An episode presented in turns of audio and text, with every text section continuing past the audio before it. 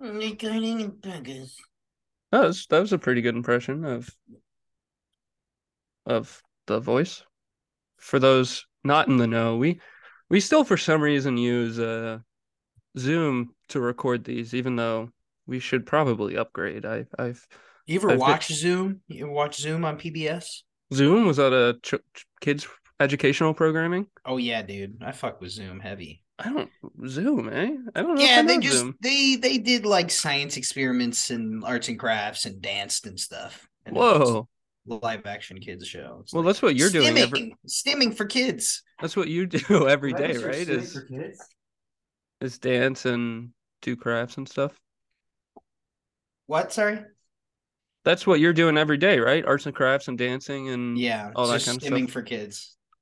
I don't know if I was that a a, a third party voice that just chimed in. Yeah, it was Okay. my roommate.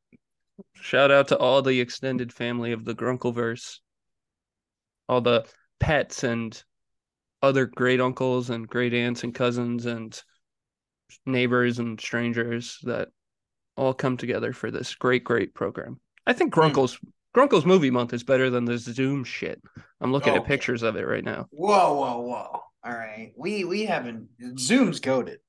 This is no like uh cyberspace or whatever. Not the not the web platform Zoom though. Well, that sucks. what That's, the, that's the thing we that were using. talking about. Yeah, Zoom. Yeah, yeah, Zoom, yeah. Zoom sucks. Yeah, no, Zoom sucks. It makes us fucking stop. Yeah, I'm sure 40 this is a minutes into each recording and it's like super insightful, inter- entertaining conversation. well they want to they want the inside scoop they want the no, they want movies. They want movies, Grunkle. Do you guys like movies Yeah, we like movies. Yeah, you, can guys want more them. movies Yeah, I'm on movies every every day. I want movies. well we'll give you movies because we right. got three that we watched this week Oh, tree movies. You know them. You love them. you've What seen do we watch? you Grunkle? watched them because we watched them you're like i gotta watch them so i can listen to the episode That's true. You As I'm sure every- that. every all of our millions of followers probably Chomp- do that Chomping at the bit, bro. yeah chomping at the bit you like to say that i think on this podcast um but it's true it's because it's what they're doing um but yeah this week we watched uh altered states which is what me and my nephew are flowing through Mhm. constantly um, Yes. plugging in plugging out mm-hmm. Diving Different in diving up Forms of reality, yeah abandoning corporeality, candy flipping candy flipping. yep. Candy flipping. Yep, definitely. a candy flip for every cast boy Yeah, dude i can't do grunkles if i'm not candy flipping bro. And for all you for all you squares that don't know what candy flipping is it's when you research. eat. It's when you No, eat don't tell a them. You eat a whole Laffy Taffy, one of the Yeah. really big ones, and then you do a backflip while drinking a, a Fanta grape. Yeah, wash it down with some Grunkle Piz, Fanta Grape. Yeah, Grunkle Piz Fanta grape, baby. Um, and we watched uh, Marie Antoinette, um, which is not in French, just about French people, yes, um, it is definitely not French. which is good because uh, fuck, fucking, if I'm not reading no French subtitles, English, whatever, Yeah, just give that shit to me in my Gross. language. In um, in conf- English, con- conflicting Thanks. accents. Yeah, yeah, we'll we'll get into that. yeah yeah yeah which is such a funny trope of of um english language period pieces especially like in france it's so funny yeah. um and we finished it off with brigsby bear I feel like it's actually not super often we have a whole episode of English language films. Maybe it's more often than I realize, but no i feel like that's pr- it's probably not that often that we do yeah it's a good Yeah. point well, we'll have to we'll have to review. i um Certainly in the the four episode time, I feel like Yeah. we probably weren't hitting too many. Or I was- you know, British films are still typically in English, even though they're they are foreign films. yeah but fuck that that ain't that ain't my english you know what i mean? Yeah, might as my well be something else. Jared um, pollinizer cast, Yeah, pollinizer exactly. cast, baby, yeah, it's springtime. Pollinizer cast, lots of pollen. Colonizing colonizer cast. hell yeah. That's got a good ring to it. I'll- Yeah. let's do some rebranding. Re some do some rebranding. We'll we'll get some buzzing around some flowers. yeah. Pollinator cast, baby.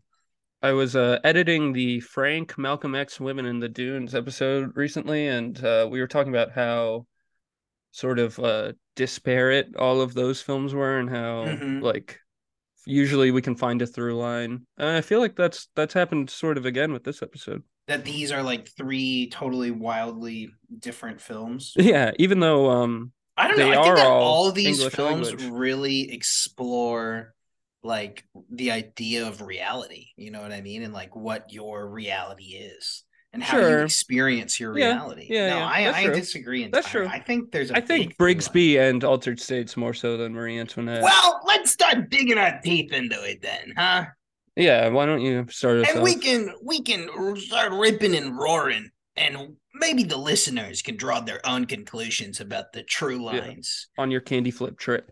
On my candy flip trip exactly all right after scarfing down some grunkle piz hope you all are ready to hear about the journey of ken russell's altered states uh, Ken Russell, who is making his second appearance on the Ooh. Grunkle podcast after. Wait, did we talk about the devils on the cast?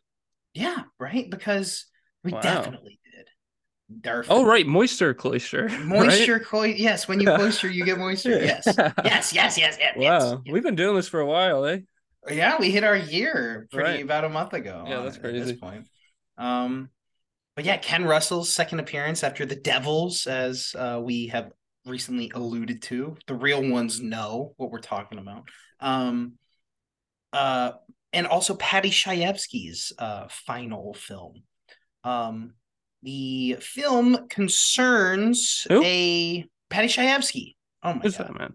Who's Paddy Chayefsky? Oh my gosh, he's a big dick writer. He's, you know, known for his satire, his one-liners, his really interesting and like like so society sociological plots, I guess. Um he was a playwright and a screenwriter Oh, okay. who won um he's the only person to win three solo academy awards for best screenplay Oh wow. i think he's also the only person to win for best original and best adapted as Huh, like a really? single person yeah That's interesting. um, um so yeah he's like uh super epic uh classic dude uh network is probably his best known Oh, okay. movie um which was somewhat seen it. recently adapted into a play uh he was really good friends with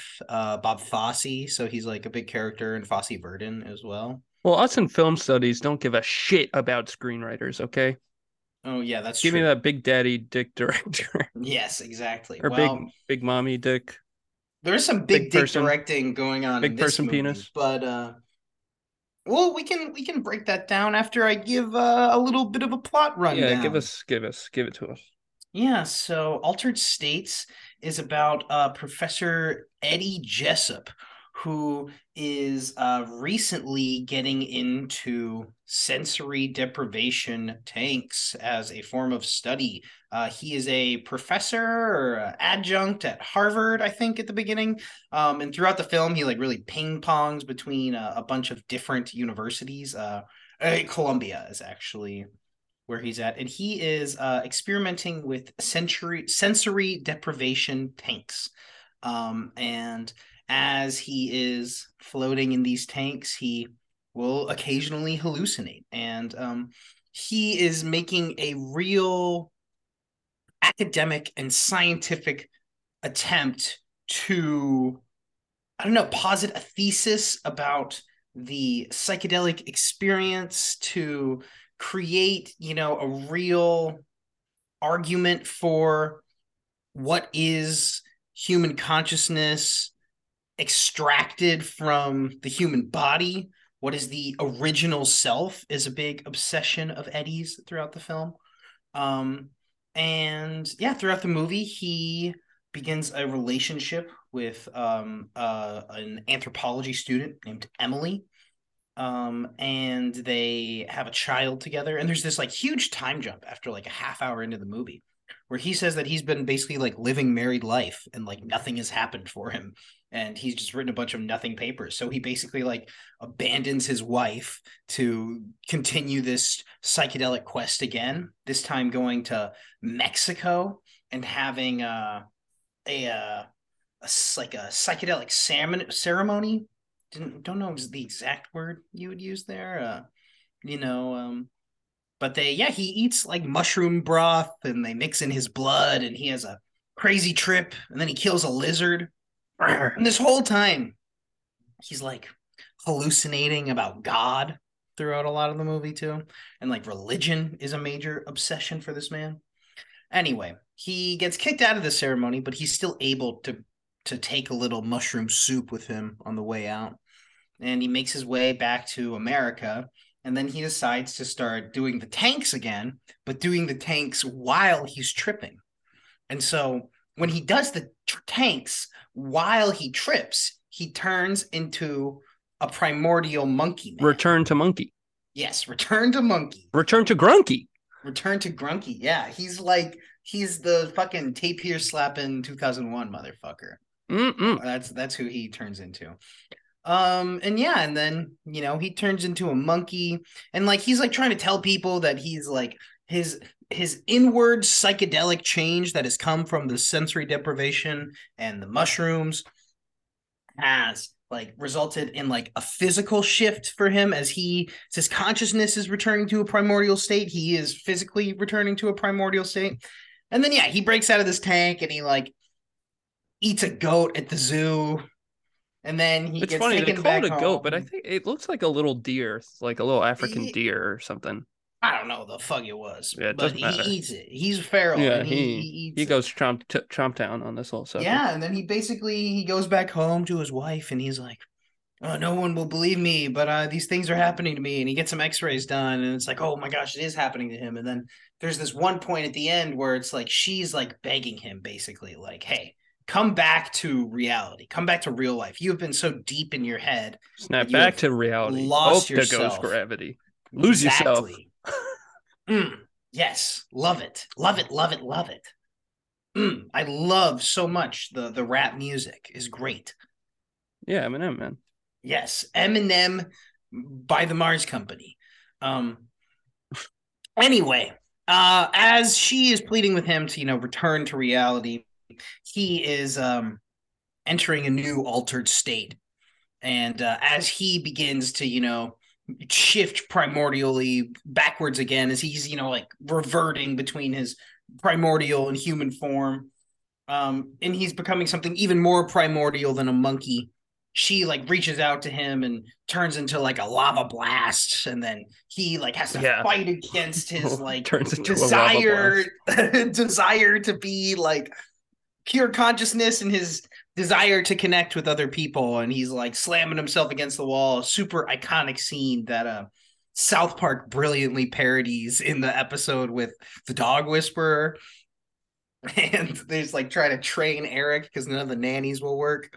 And he's like maybe i don't have the right to kill my mom. And he's like like in this um i'm i'm doing it not doing it justice but uh yeah he basically is able to resist the urge to decompose and reaches out to his love emily and they both return to human state in the movie the movie kind of ends there Yeah. it's a weird movie it's a weird It was movie. pretty wild. Oh wow, the film's original director was Arthur Penn. Yeah.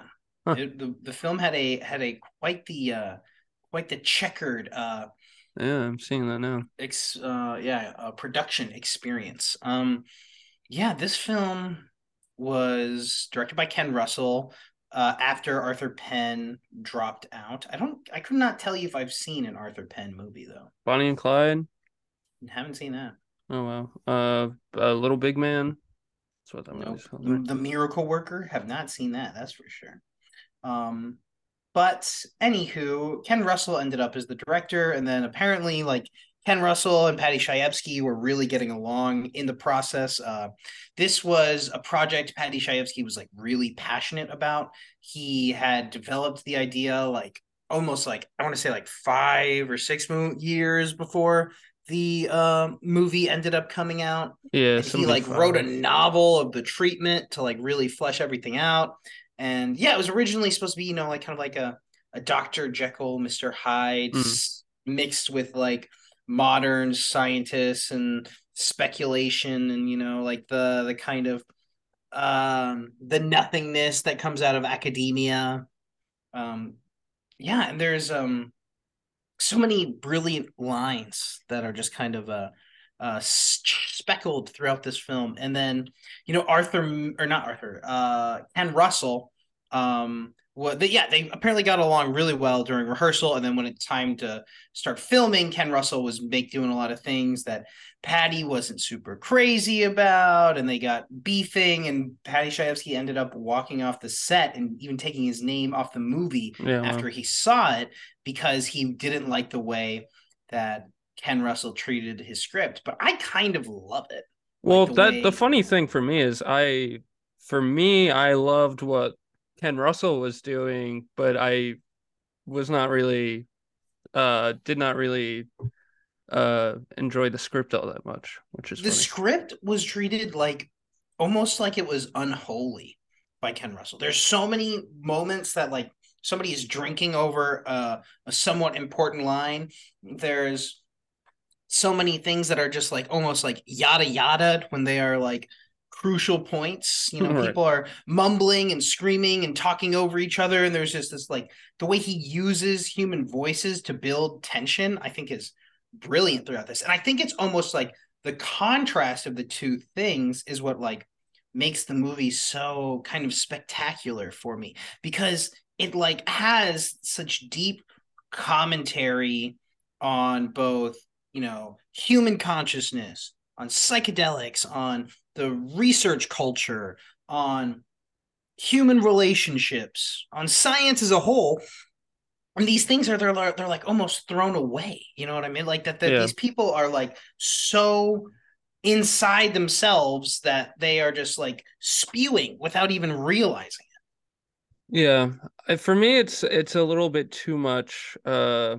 priority of concept over anything I could actually sink my teeth into, and to sort of no fault of the film, uh, a lot of this was sort of deeply, deeply soiled for me, and I was very turned off due to the sort of Joe Roganification of pretty much every single thing that this movie touches on, and like really? psychedelics and deprivation tanks, and like this like high concept, low, um, low concreteness, bro science kind of vibe Yeah. to it, and I Uh-huh. like was just very turned away by all of that sort of stuff, and it it uh, uh, you know, it's like so much of this film is like this like chauvinist just being like, oh, dude, if I take psychedelics and go into my dep tank, I'll turn into a monkey. And I'm just like, yeah, all right.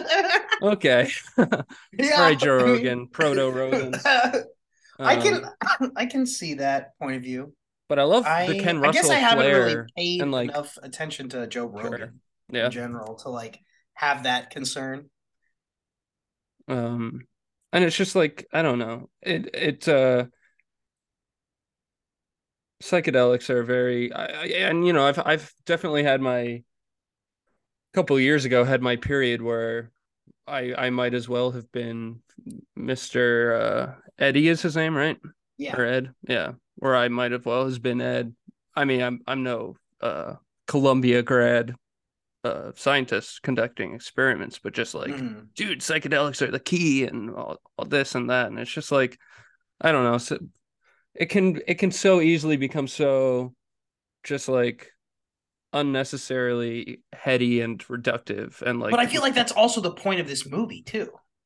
to like uh, critique that Yeah, that it is kind of like self fulfilling in that way. And then you know, like we talked about this about with satire, you always like run the risk of becoming what you're critiquing. And so maybe it like fell into a little more of that camp for you. Yeah.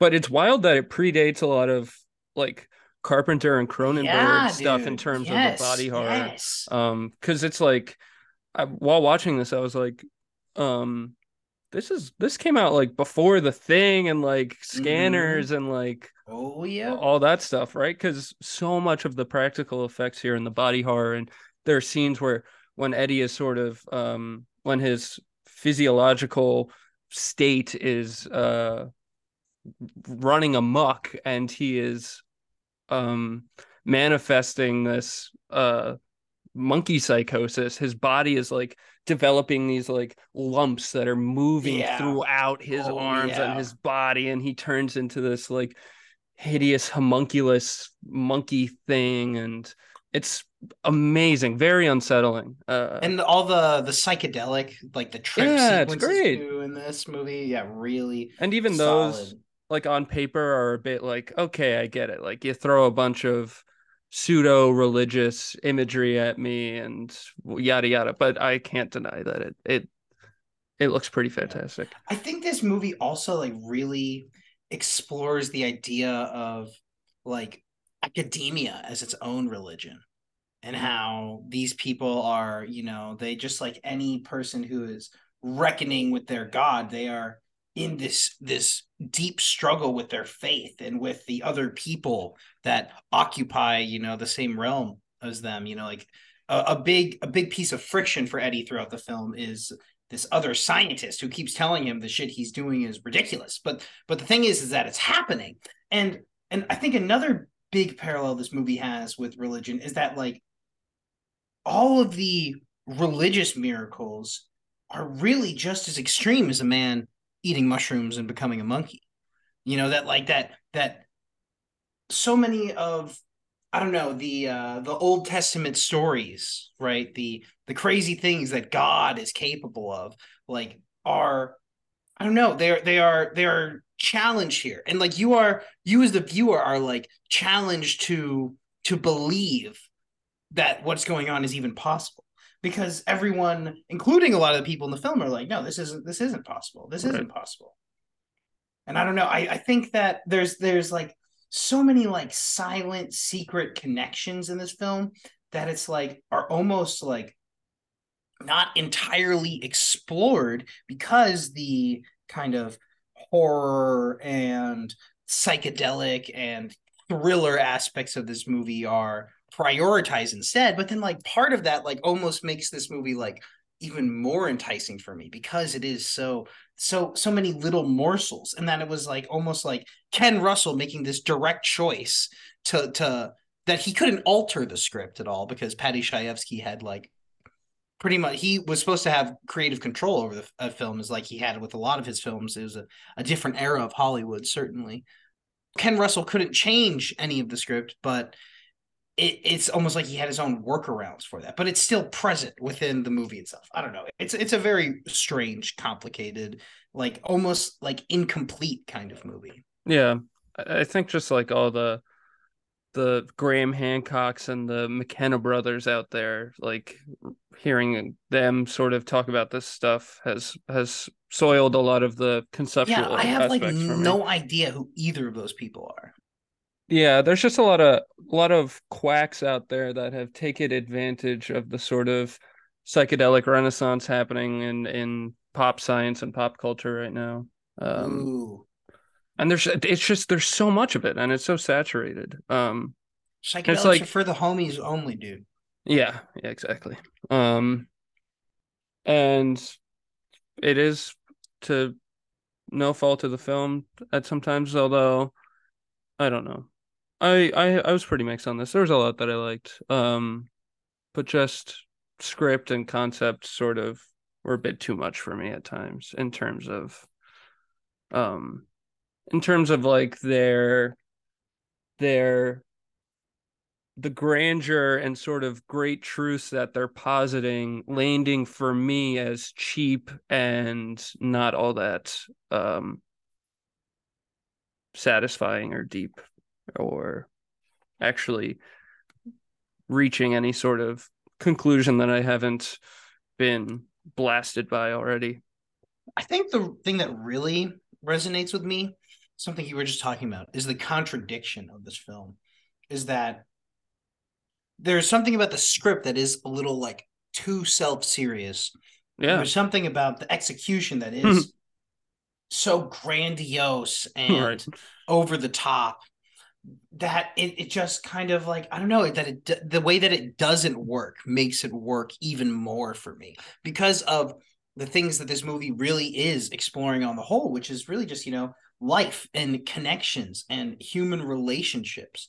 And all yeah, those but, things uh, are so deeply rooted in contradiction. And and it just seems like it's like almost an accident too that any of it came to be that that both of the the chief creatives in this piece were so so standing for such different things and because they stood for such different things we couldn't get either result. Sure you know, right. we could we couldn't get paddy's vision or ken's vision. Right. Instead we get this like weird chimerical mess of a film that is at the same time completely thought out and intentional on both of their ends. Right. Yeah and that's interesting. And like i i wish part of it comes down to me hating the character of Ed and uh, whether it was the script or Russell or both, just sort of treating the wife character for contradictions and fuck shots uh, that I didn't really get any of the human uh, side of a narrative that is so bent on exploring what it means to be a human and what is consciousness and first thought. And if i'm hating the protagonist and finding the women's woman's depiction to be uh not up to snuff then i like what is there for me to get you know? Yeah i that's that's certainly fair. Um yeah i don't know. It just it comes down to treatment of concept over character a lot of it for me um, because again, I loved a lot of the visuals. Yeah, sick vish for sure. Yeah, beautiful hellscapes and freaky deaky stuff. Yeah, a lot of a lot of trippy shit. And I I like taking psychedelics. What what can I say? Whoa, outing. Yeah. Do psychs with know. your great I, uncle. I do I do think that this character is that he's also like deeply unwell. And then yeah. I think that the film makes that clear. And that doesn't justify his actions for right. sure. But you know, I think it's something we've yeah, talked about before. Sure. Yeah, of course. And I think uh I like performances I thought were good all around. Mm-hmm. Um sorry, I mean an almond. Ooh, just a single singular almond? Yeah, I just crunched it. Um but this is definitely a film I would I would revisit. Uh Yeah. Though which is why I watch it with to. the homies. Mm-hmm, Get high, yeah. watch it with the homies. Watch it while tripping. Yeah, or the come down or whatever. Could be Trip fun. And then reenact this movie. yes. Exactly. I can um, be the I can be the underdeveloped wife character. Yeah. and I'll just leave you in a sensory deprivation tank for 15 hours and be like, you should love me because I love you for no reason. Right and then you could have your ass out and your boobs out. I'm turning into lava. And I could get all sweaty and be like, I'm seeing God. Exactly.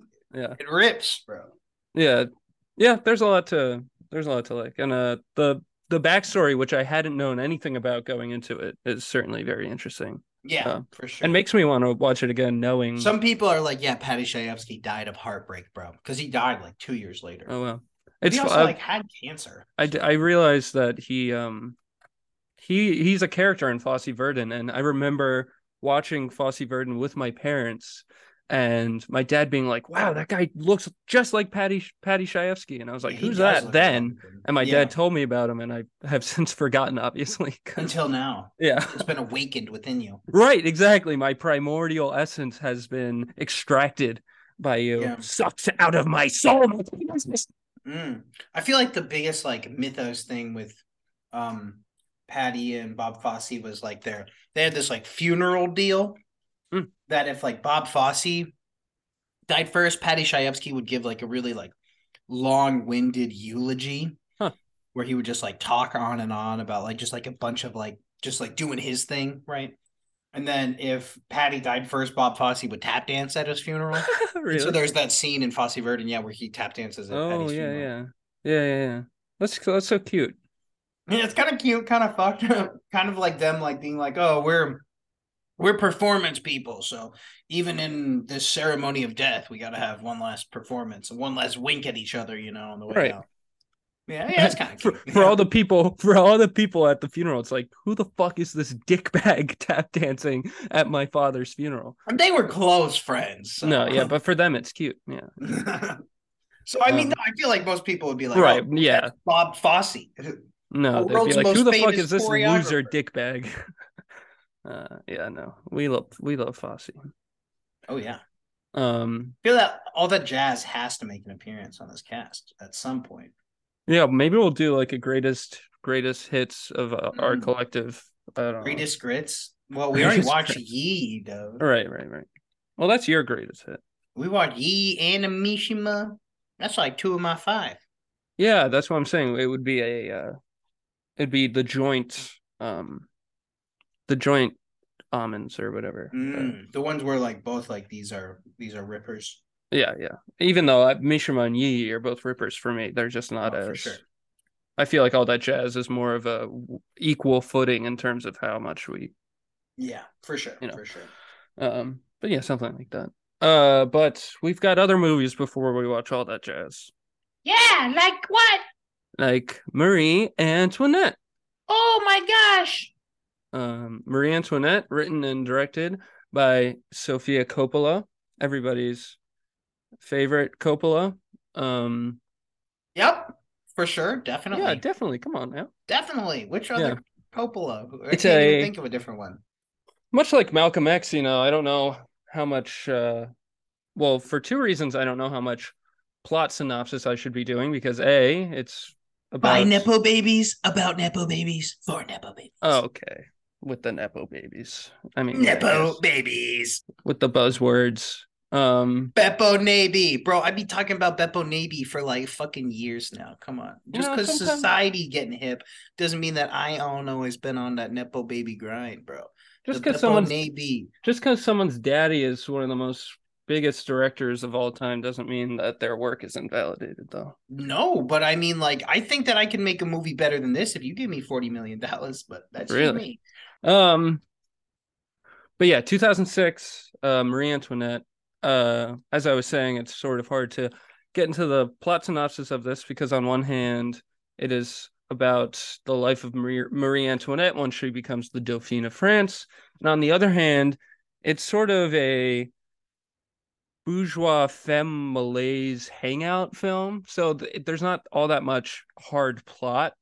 It's more so um marie antoinette's life after being carted off to an arranged marriage with louis the 16th of france the dauphin all right she's the dauphine i think i called her the dauphin earlier Oh, yeah, he's the Um, dauphin. Well, yeah, I I, I must say king. that um that was like really the perfect descriptor of this film, the bourgeois femme malaise hangout film. yeah, Like, yeah, that's what it that's- is it's it's marie what it antoinette sort of being carted off to this rigid, antiquated, hideously garish patriarchy that is so well so Sofia Coppola um was granted unprecedented access to the Palace of Versailles and 40 million dollars. Um and so she was able to create this dense, dense, rich, textured world that for me really, really perfectly captures the sort of color vomit pop excess of uh 18th century France uh aristocracy and is able to make it um and she makes it in 2006 which is sort of like this pre 2008 collapse um like bling rap is big and it's all about like it's a time of excess and like she's looking back at this other time of pop excess and um sort of coloring it with this handy coded uh aristot uh, aristocratic bourgeois like at the same time like hideousness because of how over the top everything is but also she is able to reel it back um and put Marie Antoinette played by Kirsten Dunst in this world that she sort of doesn't belong to and there are all these people waiting on her and serving her and expecting her to um, produce a son even though her husband is this sort of uh, jason schwartzman ass quirky uh, impotent uh, man who's always out on the hunt and obsessed with locks and keys. And she's just placed in this world where she doesn't necessarily belong and so she does what any other damn person would do and just you know soaks up the excess and throws parties and uh lives her life and um fantasizes about men and goes shoe shopping and this is a film that is sort of famous for its anachronisms. I was going into it hoping it was going to be a bit more radical with those than it actually is. Um, it is a period piece that uses uh, mid aughts, late '90s indie rock. Um, it's got some '80s in there too. I feel like. Oh yeah, some new wave kind of yeah. Right? Yeah, yeah. Um, and I thought it was going to be more than just the music, and there are some scenes where it is, and some uh, speech affects and like ways of talking, and uh, like shoe shopping scenes that are definitely um, anachronistic, but not as much as I was expecting. Because she's, it's like this balancing act between, um, like very genuine historical realism, especially since they actually filmed at Versailles, and uh, yeah, like playing Aphex Twin, and uh, I think there's a shot with Converse in the background. Um, and yeah, it's uh, it's it's it's very interesting. I I sort of had mixed feelings after finishing it. I'm curious about what you thought, and then I can get into why I was mixed about it. I, I want to chime in about anachronisms real quick, just because like I feel like if they leaned into that a little bit more and yeah. like made that a little bit more present, it would have like worked a little better. Because I personally think that like if you aren't like calling it out, then it's like hardly doing it at all at all. Because for me, like every single time, like I'm I'm like watching a period piece, but then you play synthesizer music and I just fall out immediately. I just like I, I really just can't help my eyes rolling when huh. when that comes up. Like it, it doesn't it, it, it pulls me out of the world entirely. Sure. Um, and I also think that like saying Marie Antoinette isn't like entirely of the world is like not entirely true. I mean, like, well, not historically, uh, I guess, well, but even I mean, within the film. No, no, no. Historically, she was like, she's just like an archduchess from Vienna. Like her. Well, that's is, what I'm saying. Historically, yeah. she was. But right, I'm saying in the film treatment, she's sort of oh, not. Oh, right. If they're just like trying to like present her, yeah, more so as an outsider. Yeah. But like, but like, still not denying her origin. And like, I don't know. I just, it just feels, it's just a little too much. It's a little eye rolly for me. It's like a little for who who's this movie for? Like, it's fun in like kind of like a candy coated like art pop kind yeah. of way, like that you were saying, like, oh wow, this is so fun to snack on. And it's like, look at this cool montage I made in Versailles, and like obviously this wins best costume design because it, it's gorgeous, you know, like it yeah. really is. And um I really appreciated like the editing and the pacing of this movie that mm-hmm. like it felt like very frenetic throughout, but it just like about what for who why'd you make it like I like it does like who who who who does this movie serve i guess is, right you know, like I don't know, but maybe that's too harsh of a of a of a of a thing to put onto a movie.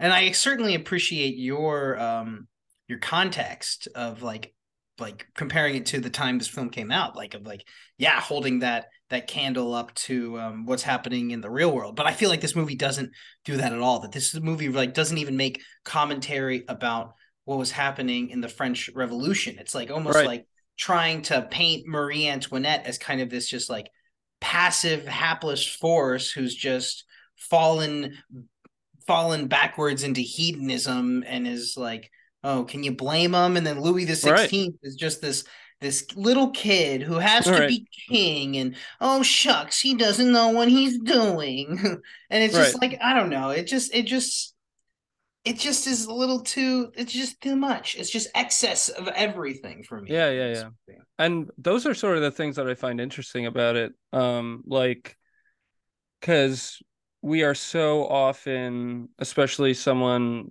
like-minded as me and you are so uh quick to obviously um cast stones and um you know be absolutely repulsed by monarchy, aristocracy, and obviously sympathetic to those people of the French Revolution. And it's sort of interesting. It's almost like um, Visconti esque, and it's like the aristocracy from its point of view as it's collapsing, or like yeah. right before the collapse, but not calling direct, immediate attention to that. And sort of obviously, there's this woman in history that is not necessarily been maligned because maybe she deserves the criticisms that are thrown at her, but was a person born as a product of a time and definitely. you know had was forced to you know live this life that she was. And it's interesting to me to see that perspective whether or not i'm totally sympathetic to that point of view is sort of moot because this film almost you know is like well maybe there is something there. Maybe there is a perspective worth mining. Maybe there is more than just um, think, some woman so. who became queen and you know spent France into debt. Where it's like, what, what, uh, what, you know, with what's expected of her, what, what, what could we now in 2023 expect of her, or in 2006, I should say. So it's sort of this like little interesting not necessarily revisionist because I don't I don't think Sofia Coppola is being like I don't think it's total wealth porn in the sense that she's like, no, no, no, no. See, like the aristocracy's cool. Us wealthy people are cool, and like you should be sympathetic. I think it's more a uh, a skewing of the lens to a degree, and like, I don't know, uh, just an interesting character given a, a pop girly fun movie. I I don't know. I liked it. Yeah, I do certainly think that Marie Antoinette is definitely like unfairly maligned, especially like within the context of I don't know, like our under. I mean, I, I also don't have the best history on the the French Revolution, but I feel like she's almost brought up more than uh the king, who was like, yeah. oh yeah, you know. But it's like I don't know, maybe they they were both at fault, and there's certainly yeah the idea of like, what could we have expected her to do? You know what I mean? And it's like, if you have all these things at your fingertips, can you blame someone for using them? You right. know, and I, but I think like um, I think the modern perspective is yeah, kinda a little yeah, bit. Yeah, yeah, sure. you know, like and but but like I think we can say that now about most people now, but it's like especially for a woman in late 18th century France, like how especially in that case, how much can you do? I don't know. Yeah, for sure. Um for sure.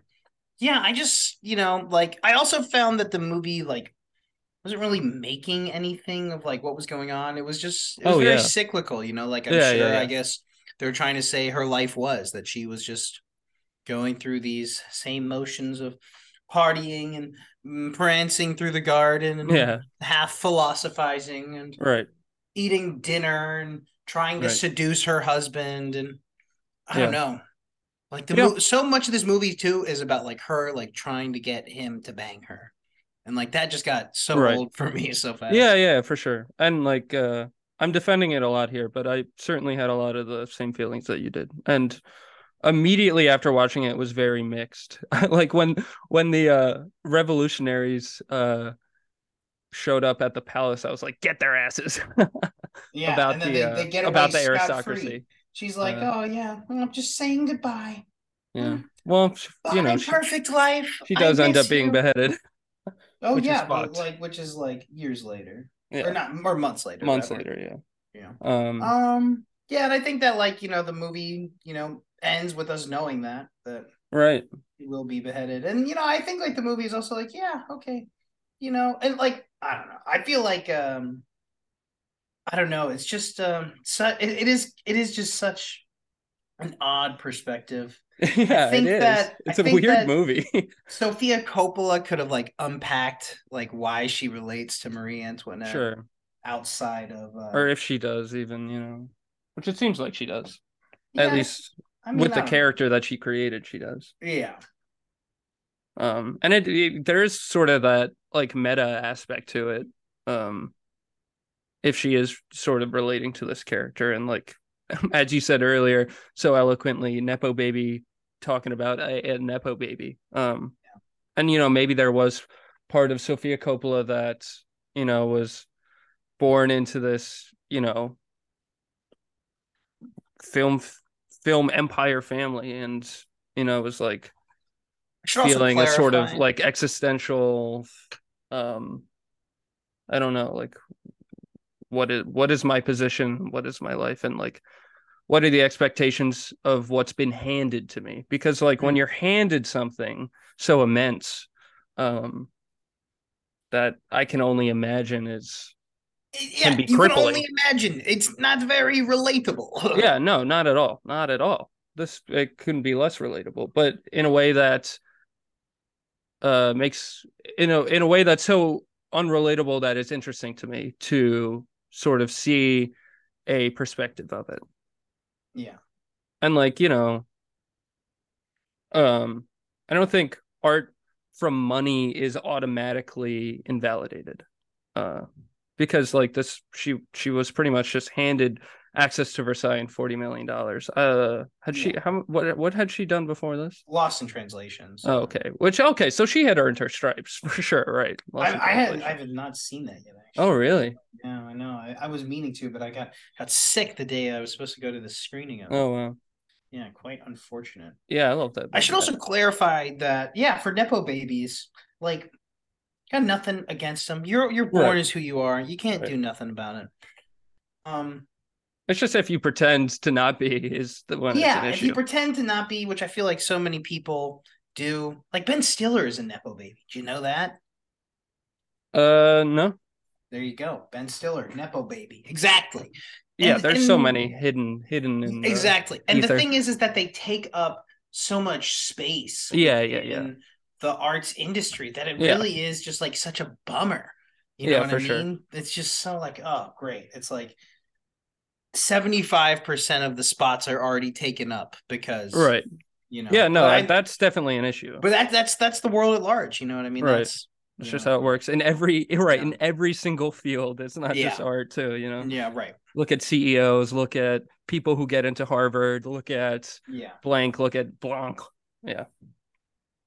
Um yeah and the margin becomes smaller and smaller all the time yeah. too and with the last name Coppola, like you can't, you can't, she can't hide it. Certainly, yeah. Nick Cage, nepo baby. Yeah, there you go. See, those fuckers can can hide it because you're like, wait, who's their parent? Because if exactly. their parent's not in the industry or like, uh, well, Nick Cage is, I think, like the the second cousin. Oh, right, he's a Coppola, right? Yeah, Coppola. Yeah, yeah, yeah. yeah.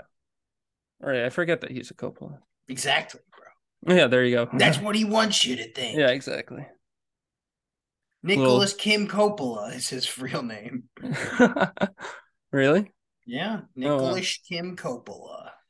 Family yeah. Coppola, Coppola family Wikipedia page. Marie Antoinette, chock full of like small parts by big actors or recognizable at least.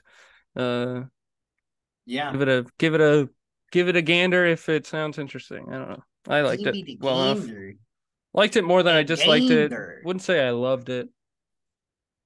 But I would also not say I loved it. I didn't. I would also would not really say I liked it. Either. Right, right. Yeah, I definitely liked it more than you. Yeah, and I like this movie more than you.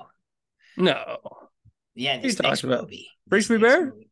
Brigsby Bear. Dude, I'll put on that bear suit. I'll I'll mask up for Brigsby Bear. Brigsby Bear. You know my my. uh I like alliteration but I like alliteration less because you can't hmm. spoonerize alliteration. Oh, sure. You know? Yeah. Like, what would I say? Rigsby Air? That's just getting rid of the bees. Brigsby Bear. Brigsby Bear. 2017 film by Dave McCary, written by McCary, and the film's star Kyle Mooney. Oh no, it's not written by McCary. It's written by some dude named Kevin Costello, who did the Tom and Jerry movie that came out in 2021. The one with like Claire, Chloe Grace. Yeah, wow. Whatever. I didn't even know this happened. Yeah. Holy shit. It looked so bad. Wait, let's watch this, please. Okay. No, I'll watch it, man. Please. Well, I guess that's the okay. Well, so written by Kyle Mooney and Tom and Jerry, uh, directed by Dave McCary, starring Kyle Mooney and Mark Hamill. That's right, folks. Luke Skywalker. Film's called Brigsby Bear. It's about Kyle Mooney, who's this dude named James. And James was kidnapped when he was a baby, and he was taken to this underground slash bomb shelter thing by the people who kidnapped him, being a uh, kind of like this arts producer dude and a mathematician, a math professor. And uh, he is uh, held hostage without him knowing because he was kidnapped as a baby. So he lives his life in this shelter with his parents, who he thinks is his parents at least. Um, and um, every day the, he has to work on math and do his chores and stuff. Loser. Loser, yeah, exactly. Um, his chief source of joy in life comes from a TV show that comes once a week in the form of a VHS right to their doorstep, and it's called Brigsby Bear.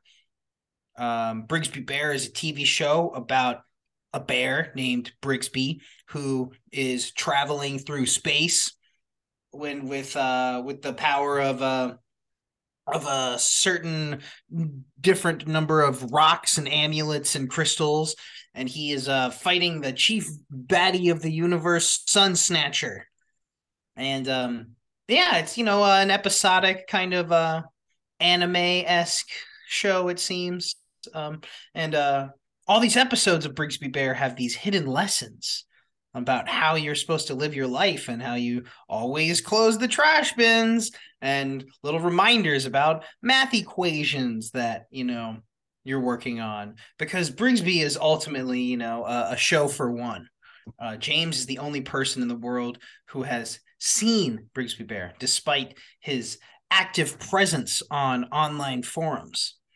Um, Soon after the movie begins, uh, James' bubble is burst as the police raid the domicile he is kept captive in, and he is reunited with his original family. They should have just um, shot him. They should have, yeah, should have yeah. just put him down. Should have saved me my misery. oh, no, no, no. No, no.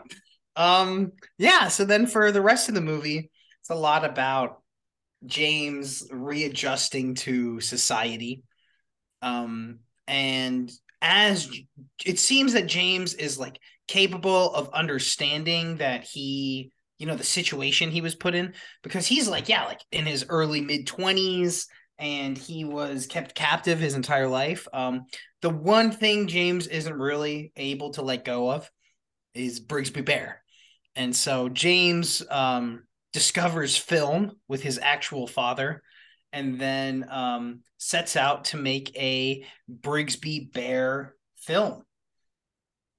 And then, yeah, I don't know. Like a lot of the movie is just about his attempt to make this film. The the people who are like kind of enabling him and holding him back at different stations. People who like aren't able to understand like what it is he's going through. Um, he eventually, towards the end of the film, ends up in a psych ward after creating a bomb and setting it off Amen. without really understanding, you know, like what a bomb means in a society at large. Um, but then, you know, his family breaks him like he breaks out of the psych ward and his family decides to change their mind and make the movie and support him even though you know it's kind of like yeah is this good for this guy's mental right, health? right. but then you know he makes the movie and it turns out great. It seems to be like a i don't know overall freeing experience.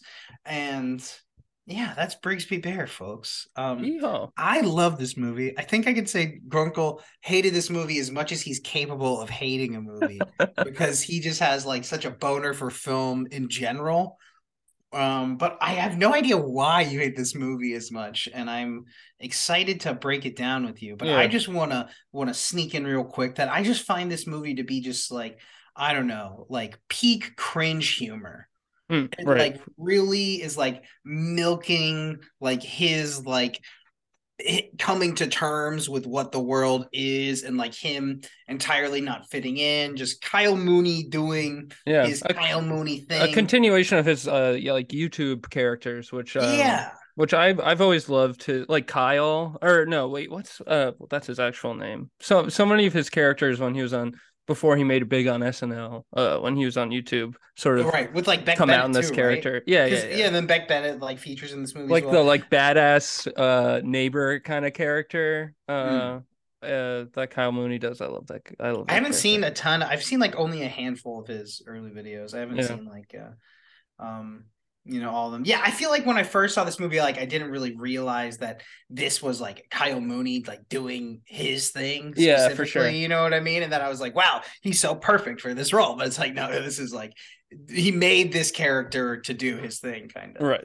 um yeah i don't know i just really love the world that this movie creates uh and like just like his just such like deeply absurd obsession with this whole fictional universe and i think that this movie like really explores like the idea of like fandom as well Mhm. and it like i don't know just like putting this movie up against like another movie that came out the same year room you know what i mean or was room earlier than this maybe I don't know. Room was earlier. Room was 2015. My bad. So it's like, yeah, Brigsby Bear is like, like the madcap version of Room almost, and it's just like I don't know, something, something about these these domestic dramas that has always got me, and this is just like the screwball version of that. Right.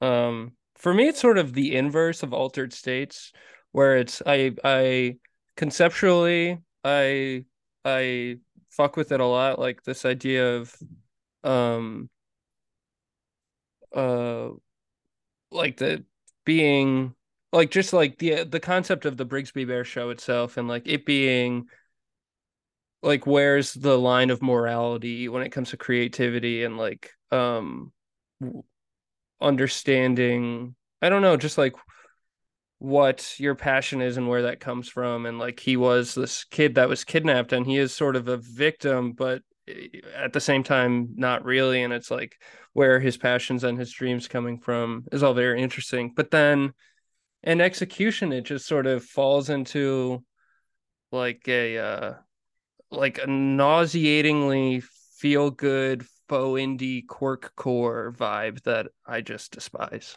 Um Tell me more more about this quirk core. Like, what else like falls into that umbrella? Oh, good question. Um I think Frank a little bit. Uh and just like Hell yeah! Fuck that movie, bro. just like uh so many of the like indie dramedies from the time that just have this like sterile I, I need you to name drop. vapid i don't know like uh maybe some of wes anderson's work um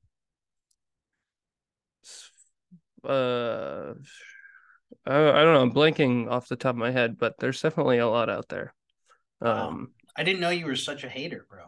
i am a bit of a hater and this it's just so empty and sterile and Gonna need you to make a quirk core Letterboxd. yeah I'll, after I'll, I'll this. after this episode i'll i'll i'll do some digging and and uh come up with some stuff um but like it's just i hate looking at this movie and pretty much all the performances i couldn't stand and the script outside of concept i couldn't really stand Uh, it's just made me sick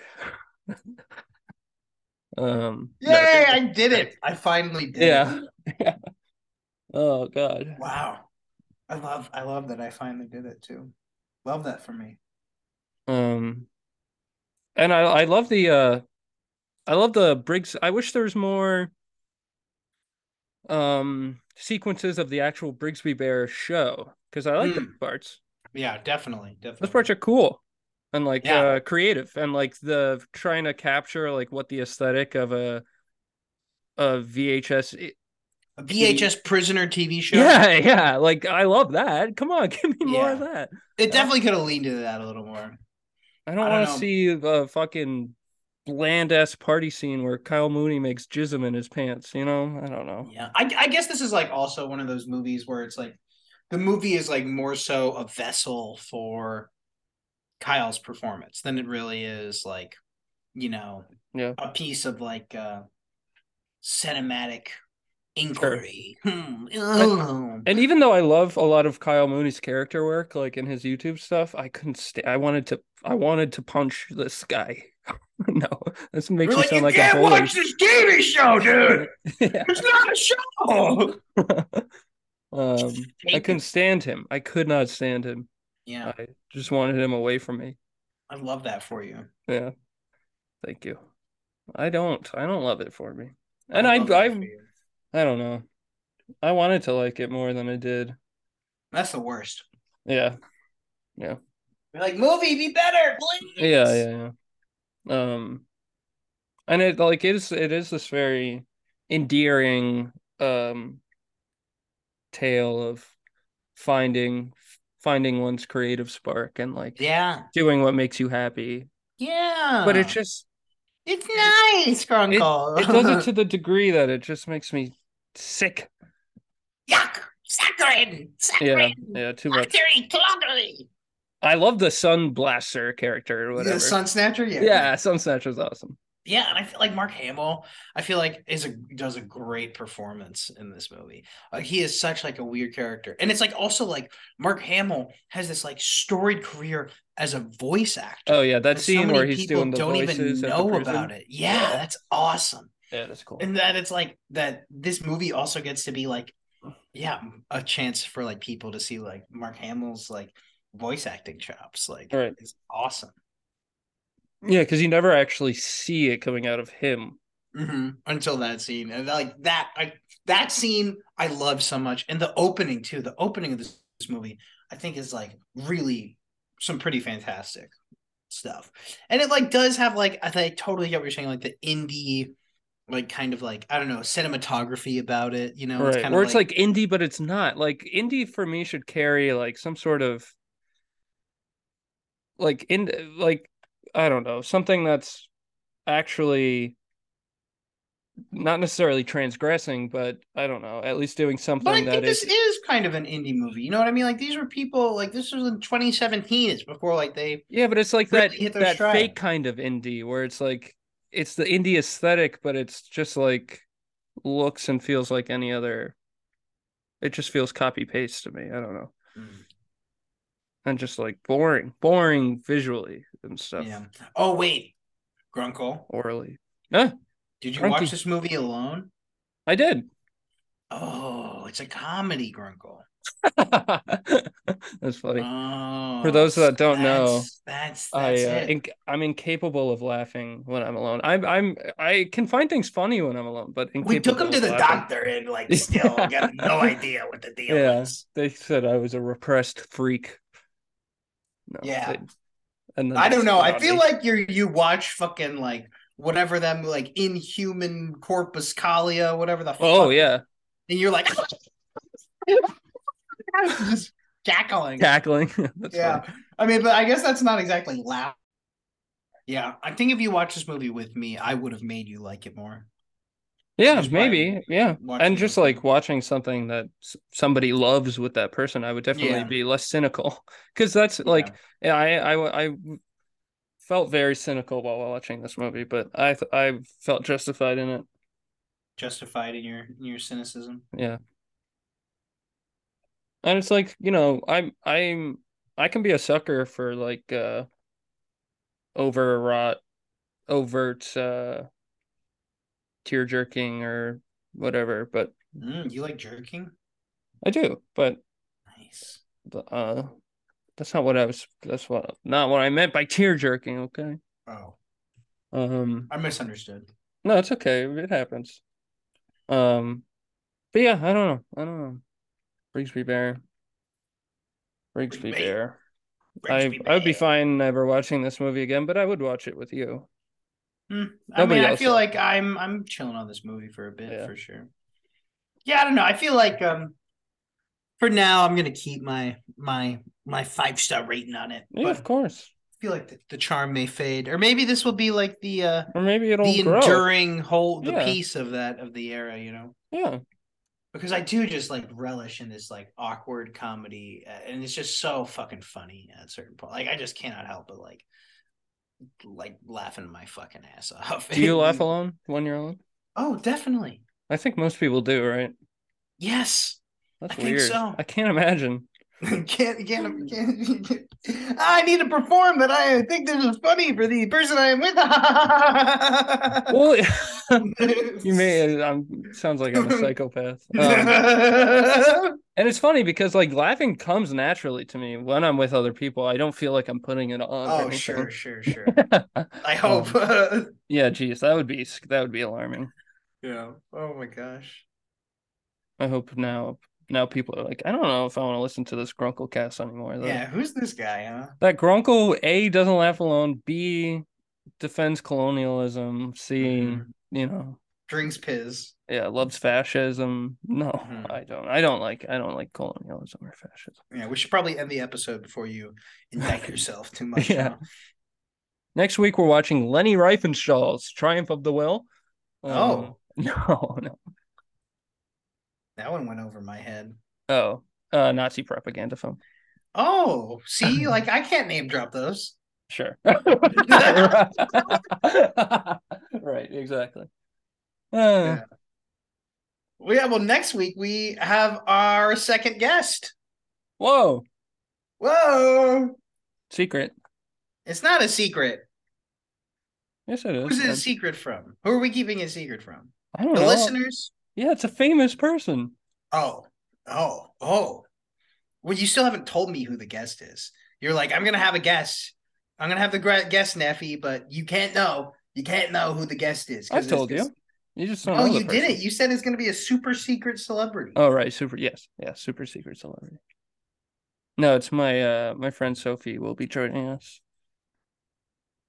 So Point, point, point, point. Yeah, we need a soundboard, the guest soundboard for the air Yeah, please. We Oh my announce god. the guest. Yeah, point, point, point, point. I wonder who our first celebrity guest will be. You know, Mm. What? Mm. Sofia Coppola. That'd be cool if we could get Sofia Coppola. Oh, yeah, that's who the Sophia. That's who the Sophie is. It's Sophia. Oh, Coppola. there you go. There you go. I feel like Sofia Coppola like probably wouldn't want to be on the podcast if she listened to this episode. No, she well, she would she would fuck with me at least. I hope. Yeah, I guess so. I guess so. Then she'd be like that nephew. until that until nephew she until cool she too. hears your your views on colonizing, you know, until she right. goes she back might to like- the, she to might New like that kinda shit. episode. Don't know. Okay, okay, Grunkle. Okay. She's a nepo. She comes from money. Money likes colonizing. That's true. That's true. Um.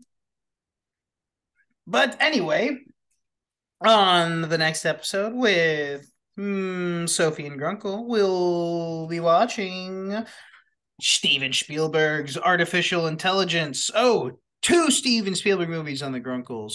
Movie Month podcast. Uh, hopefully the last Steven Spielberg movie on a Grunkles Movie Month. podcast. Ready Player One. Two weeks from now. Uh, Whoa, whoa, whoa, whoa. Uh, apparently, Grunkle says the Spielberg stands say this is the the best of the Even the even the, the, best the of the birds. The, The film best of the birds. The film stands say this Yeah. is the best of the birds. Which is the baby. important distinction, because I I don't trust the Spielberg stand. You know? Best of the birds, baby. Best of the Bergs, baby. We'll be watching Masa uh, Masaaki Yuasa's debut, Mind Game. Uh, the Japanese animator who brought you Tatami Galaxy, Devilman Crybaby, and The Night is Oh. Short, Walk On Girl. Yeah. All those things are fucking in- critically acclaimed anime masterpieces. So, kind of expecting that. Maybe too high of a bar, but uh, You, You have know, not seen this, mind I have not seen Mind Game, but it has a 4.1 average rating over let's see, like 30k viewers on Letterboxd. So that's not a ton of viewership, but still, it's a high a high average. Yeah, it's a good amount of folk. Yeah, and you know, here in Grunkle's Movie Month, we we bow to popular opinion. Yes. Yes. So this movie will be good.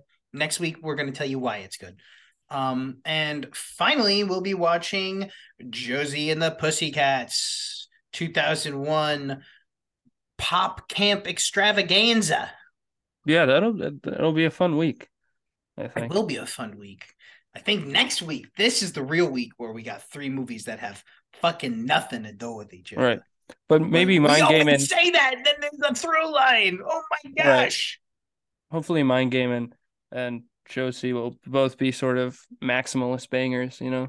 Yeah. Well, is that what AI is? No, I think AI is a bit more. uh a bit more meditative. Oh, Steven Spielberg, meditative. I think so. I don't know. Mm. Uh, Jaws is pretty zen, dude. Jaws, Zen. I candy Namaste. flipped and watched Ready Player One, and fucking shit. I wonder what the Mm. what's the worst Spielberg movie? Candy flipped, Ready Player One, shit your pants. Yeah. Um, what's the worst Steven Spielberg movie? The worst Steven Spielberg movie? Yeah, Couldn't tell you. like what is That means just? I'd have to watch all of them. I did not like his West Side Story. I'll tell you that. But da na na na, Um, hmm. da na na na na copyright strike. Bye. or copyright strike. Bye, everybody. The BFG. I don't know. BFG. Big fucking gazungas. No, big, big. Big fucking gazungas. No, Grunkle. Something with Grunkle. Oh.